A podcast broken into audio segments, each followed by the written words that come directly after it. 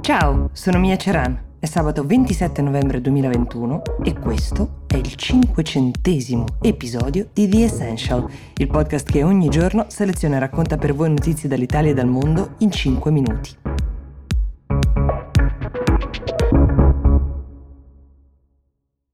Insieme abbiamo raggiunto dei numeri veramente pazzeschi, 28.000 minuti di podcast, più di 7 milioni di ascolti effettuati da 729.850.000 ascoltatori. Questa puntata del sabato, come ormai d'abitudine, la realizziamo con i vostri suggerimenti, ma oggi ne uscirà anche un'altra particolare, una puntata particolare che abbiamo deciso di condividere con voi per festeggiare. La trovate sempre qui su Spotify.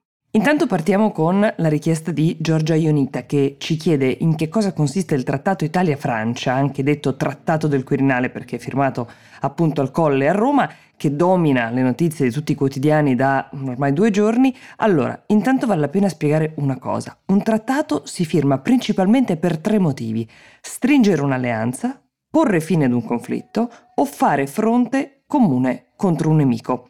Nel caso dell'accordo firmato ieri dal nostro paese con la Francia, valgono tutte e tre le cose. È un accordo che riguarderà l'immigrazione, la difesa, gli interessi economici e anche culturali, e questa alleanza tra Italia e Francia si somma, diciamo in chiave filo-europea e non si sostituisce a quella storica tra Francia e Germania, si parla infatti di asse franco-tedesco in Europa, non a caso, ma nell'anno in cui Angela Merkel lascia la guida del suo paese, viene sostituita da un uomo di un altro partito, Olaf Scholz, e mentre al Ministero delle Finanze in Germania si accinge a salire un rigorista falco, Lindner, l'alleanza tra Italia e Francia potrebbe tornare molto utile, specialmente perché sia Draghi che Macron si sono ripromessi di lottare contro il rigorismo sfrenato e di uh, rinnovare l'impegno ad avere un debito comune europeo, specie per il Next Generation EU.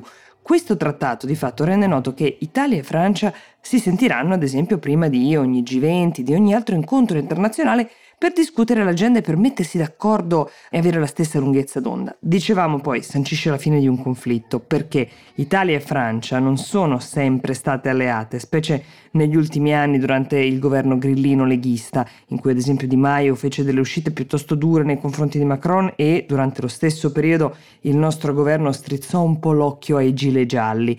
Coloro che manifestavano anche violentemente eh, contro Macron, ve lo ricorderete, in piazza in quegli anni, di contenziosi tra i due paesi ce ne sono stati anche in ambito economico-finanziario, acquisizioni industriali strategiche, ma anche forti tensioni ne abbiamo viste quando la Francia per molti anni si rifiutava di estradare ex terroristi che l'Italia voleva processare. Quindi alleanze per il futuro, fine dei conflitti e in ultimo fronte comune contro uno stesso nemico. Quale sarebbe questo nemico?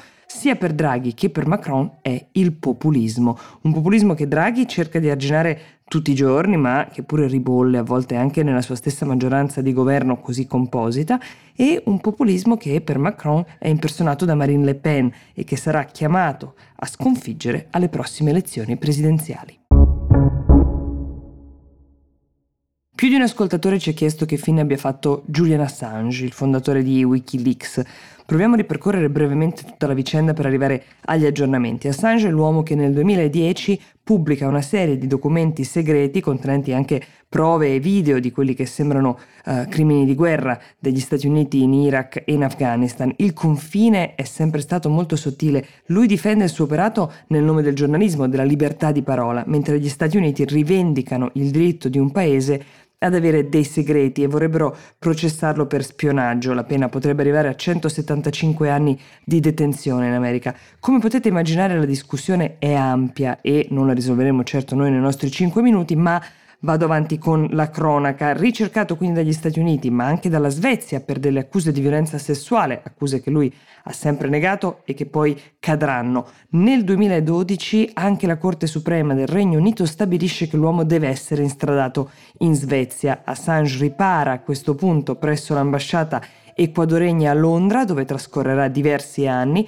Nel 2017 gli verrà data anche la cittadinanza dell'Ecuador, ma nel 2018 verrà arrestato dalle autorità britanniche e statunitensi, portato nella prigione inglese di Belmarsh, dove pare tra l'altro che venga trattenuto ancora oggi e nemmeno in condizioni particolarmente umane, tanto che un giudice inglese stabilirà che non può essere estradato negli Stati Uniti, che ancora lo vorrebbero ovviamente nelle proprie carceri, perché rischierebbe il suicidio e soprattutto che nessuno impedisca il suo suicidio. Negli anni all'ambasciata ecuadoregna l'uomo ha mantenuto una relazione che aveva con un'avvocatessa del suo team legale, dalla quale nel frattempo ha anche avuto due figli. Ai due è stata recentemente concessa la possibilità di sposarsi nel carcere inglese se gli Stati Uniti riusciranno a convincere i giudici inglesi che Assange non è così malato da non poter essere messo su un aereo e portato in America, a questa storia si aggiungerà ancora un altro capitolo. È sabato, c'è un nuovo episodio di Actually sul tema delle donne nel mondo della finanza. Riccardo Haupt intervista la professoressa Lusardi per capire quanto conti una giusta educazione finanziaria per la presenza delle donne nel mondo della finanza e per approfondire anche il tema del gender gap. Vi ricordo di andare a cercare l'episodio particolare, come l'abbiamo ribattezzato, che abbiamo messo insieme con il nostro fidato editor del suono Lorenzo Marsiglia. Buon fine settimana a voi e altre 500 di queste puntate a noi.